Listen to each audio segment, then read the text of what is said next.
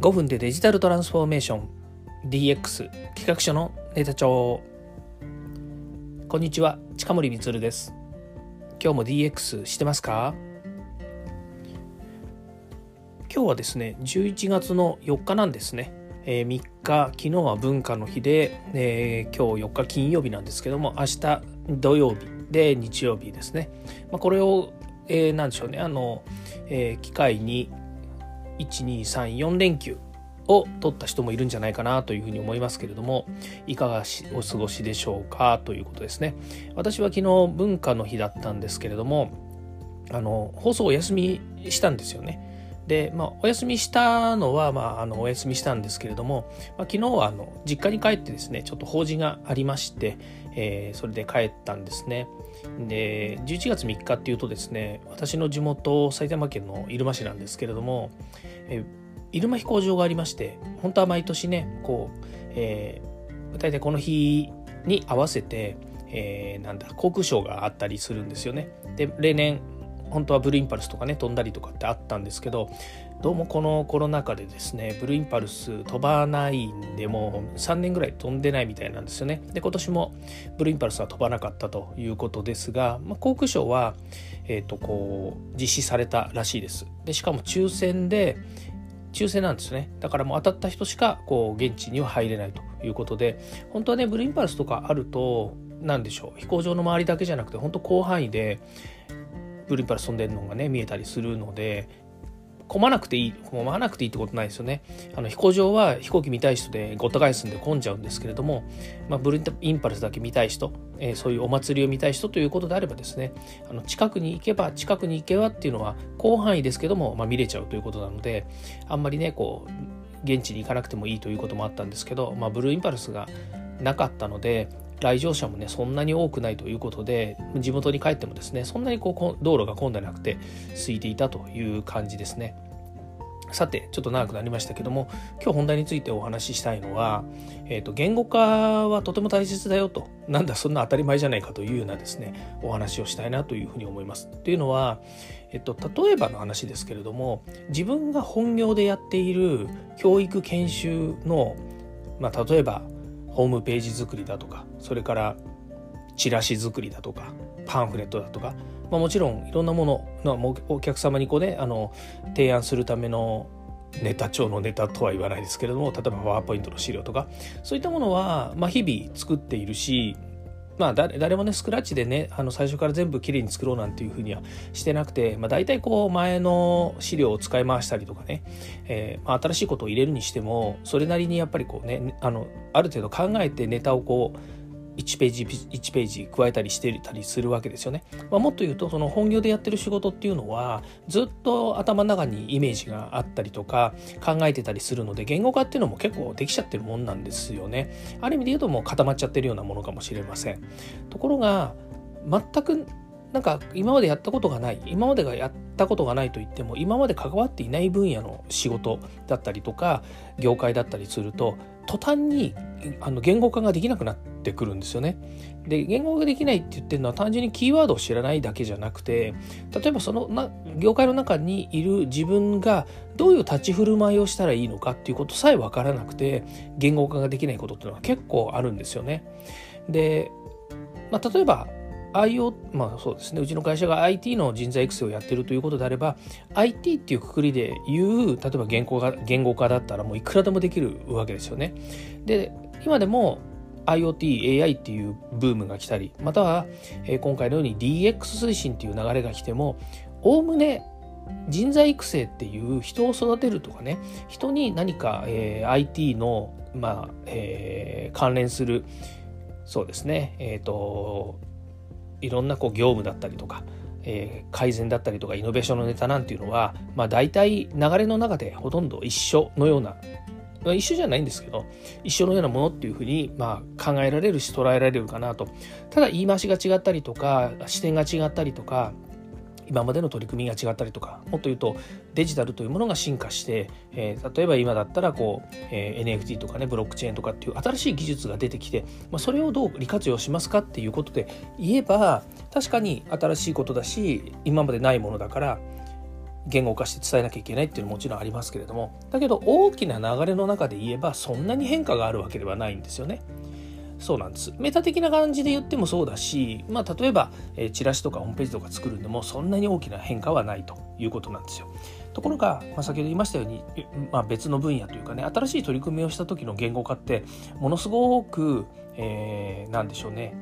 抽象的なことは言えるんだけれども全体的な、うん、なんだろう取りまとめみたいなものが全くできないんですよね。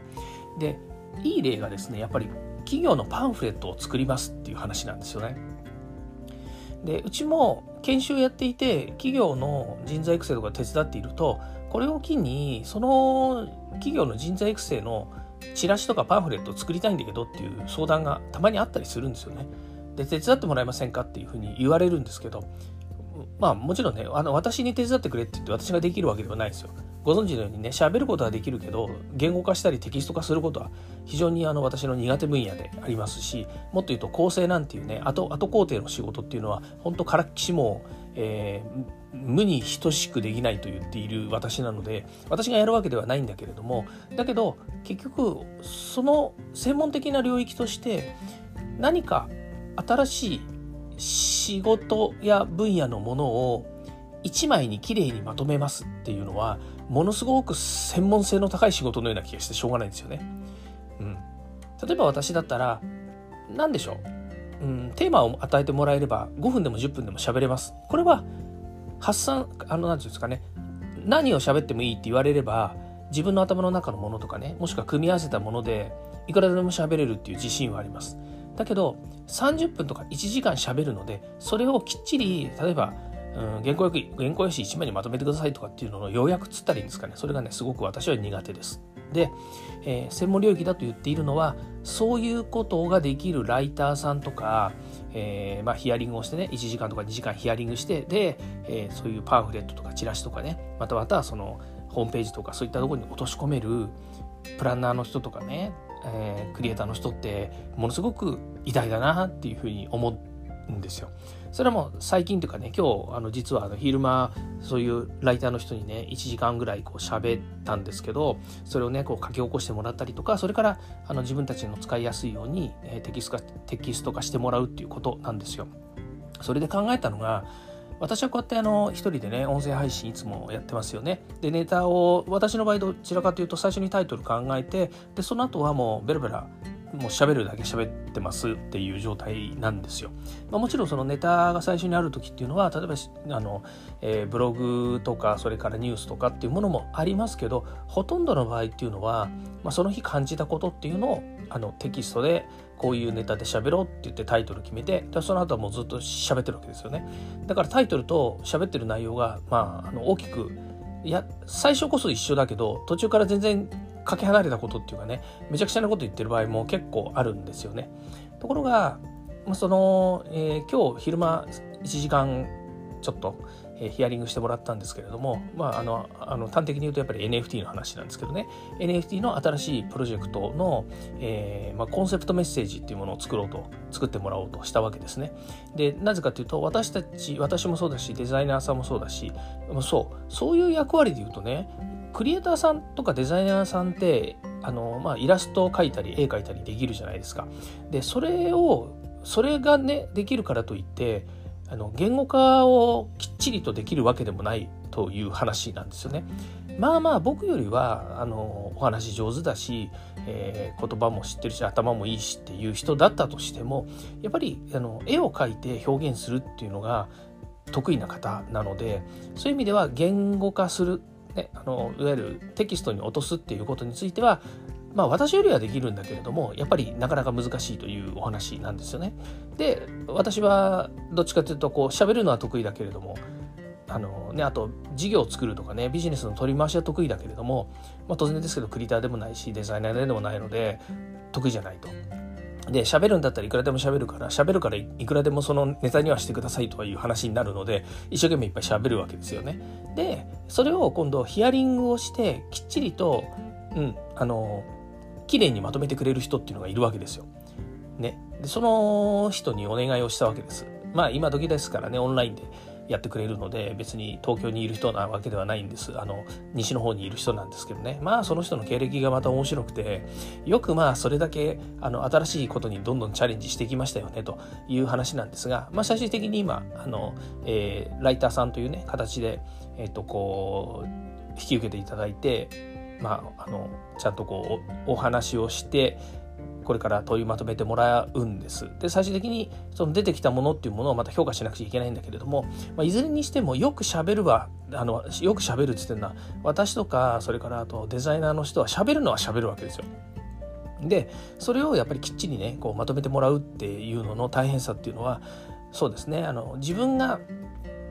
できない領域だからだと思うんですけれどもやっぱりねそれをあのきっちりまとめていただけるっていうところそういったことができるっていうなんでしょうねあれは能力なんですかね。うん。まあ、よくねあの人によっては、うん、と文章術とかね、えー、書き方なんとかとかいろいろまああるとは言いますよね。起承転結がどうとかね。あのこれに沿って書けばあの必ずまとめられますとかって言ってね。なんかあのさも簡単そうに言うんだけれどもいやそれができてれば私苦労しないでしょう人生って思うぐらいあの文章を書けなかったりとかねのまとめられなかったりするわけですよ。でそれはあのねあのこういった行政の仕事をやっていてね行政に提出する資料に対して全く同じでいやいかに自分がねあの文章をあのしっかり書き起こせないのかとかね頭の中で思ってるほどあの何て言う具現化できないっつってんですかねあの具現化できないって言ってんですかねじゃなくて具現化できないわけですよ。まあ、言語ができないって言った方がやっぱりいいんですよね。それがその字面でいわゆるテキストとしてのね落とし込みが全然できないんですよね。全く困ったもんで、本当に1時間喋れ、1時間でも2時間でもね、1日喋ってろって言われればいくらでも喋るのに、なんでこうね、あの、紙に書き起こそうと思うとできないのかな。さらにそれをギュッと凝縮して、えー、何文字以内にしろなんて言われたらね、とてつもなく時間がかかると。いうことなわけですけども、うんまあ、何が言いたいかというとねやっぱりこうねあのいろんあのなんだその例えば NFT の今回のプロジェクトにしてもいろんな人たちがこう関わるわけですよね当然、えーと、クリエイターさんがいり、まあ、私はもうファウンダー兼えーと、事業運営っていう形になると思うんですよ。で私はやっぱりこうねいろいろあるわけですよ。こまごましたこととかねお金のこととかから、えーと、事業主体のこととかねいろんなことがあるので私がまあそこリーダーで立ちましょうと。であとデザイナーさん兼クリエイターの、えー、岩瀬さんという方がいて。でマーケティングにはいつもこう音声配信やってもらってる堀内さんに頼みますって言って。であとねあのホームページ作ったりとかランディングページ作ったりとかあるのでそれはまた別のあのいつも頼んでる人がいるのでそういう人にお願いができるんだけど。結局あのこうやって分担してねみんなでやりましょうとねあの本当に勢いはいいんだけれどもだけどいかんせんその言語化ができないわけですよね。でいい絵が描けたからねあのいいいいデザイナーがいていい絵いい絵が描けましたとでそれに対してあの自分たちこういうイメージ持ちますとかねこういうふうな考え方ですって思ったところでそれを言語化しなかったらね何にもならないわけですよ。ということで、えー、今回はプロの方にねやっぱり入っていただいてしっかりと言語化してもらってそのテキストをねテキストだけじゃないんですけれどもいろんなものをねまたあの転用させてもらって、えー、アピールしていこうと。いうふうに思います。あの少なくとも自分たちが思ってるイメージのものがしっかりとこう NFT のねアートとして表現できているってこれはもう間違いない自信を持って言えるんだけれども何せそれを今度言語化するっていうところがねやっぱり戸惑ってしまうと。でそれはあの皆さんからしてみるとそれは当たり前ですよといやなんでそのねシナリオみたいなものを作ってないんですかと言われるかもしれませんけれどもやっぱりねあのそれはそれで人のやり方というものがありますのであのシナリオというものがねそこにきっちり存在してたわけではないということもありますので、まあ、改めて、えー、こういうね、うん、創作物というんですかねあのとにかく0から1を立ち上げるっていうところでの、えー、まとめというのは大変だなというふうに思いました。ということで今日はこれで終わりたいと思います。今日も聞いていただきましてありがとうございました。ではまた。